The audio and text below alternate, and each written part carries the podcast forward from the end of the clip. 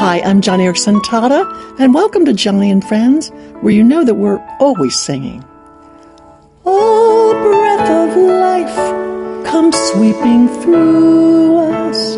Revive your church with life and power.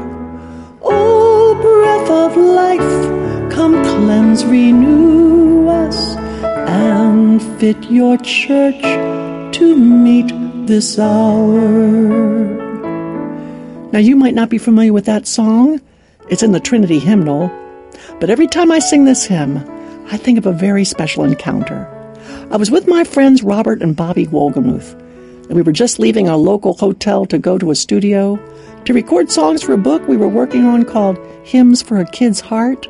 Anyway, as we left the hotel and stepped out into the front portico, the three of us noticed a couple getting out of their car with suitcases and garment bags. We could tell they were from out of town. And so we took a moment to greet them. I noticed that the man was on oxygen, and behind him he was pulling a little oxygen tank on wheels. When I asked about his condition, the man mentioned that they had come to town for a consultation with a lung specialist. They were hoping that he might be able to get on a lung transplant list, and that's how bad his breathing was. They looked so tired from their journey, and I could tell they were weary from dealing with his disability. So, right there, out of the blue, right there under the front portico of the hotel, Bobby asked if we could stop and pray for them. Even though it wasn't clear that they were Christians, this couple seemed to really appreciate the offer, and so we stopped and we prayed.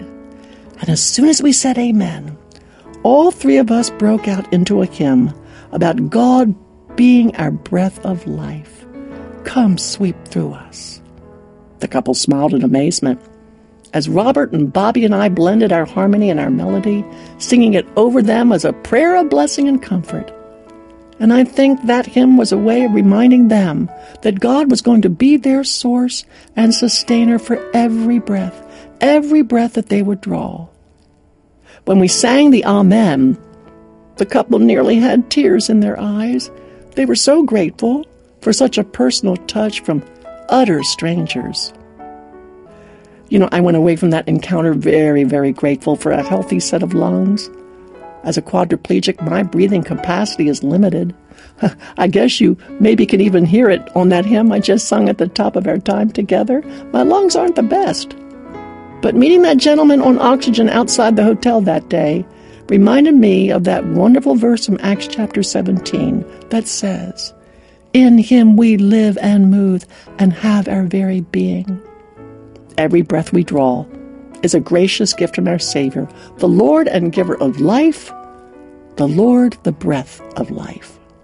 So, take a moment today to thank God for the simple but profound gifts of the ability to see and hear, and yes, the gift of breath. And how about praying right now for someone you know who is struggling with breathing problems? Ask God to breathe healing and hope on them.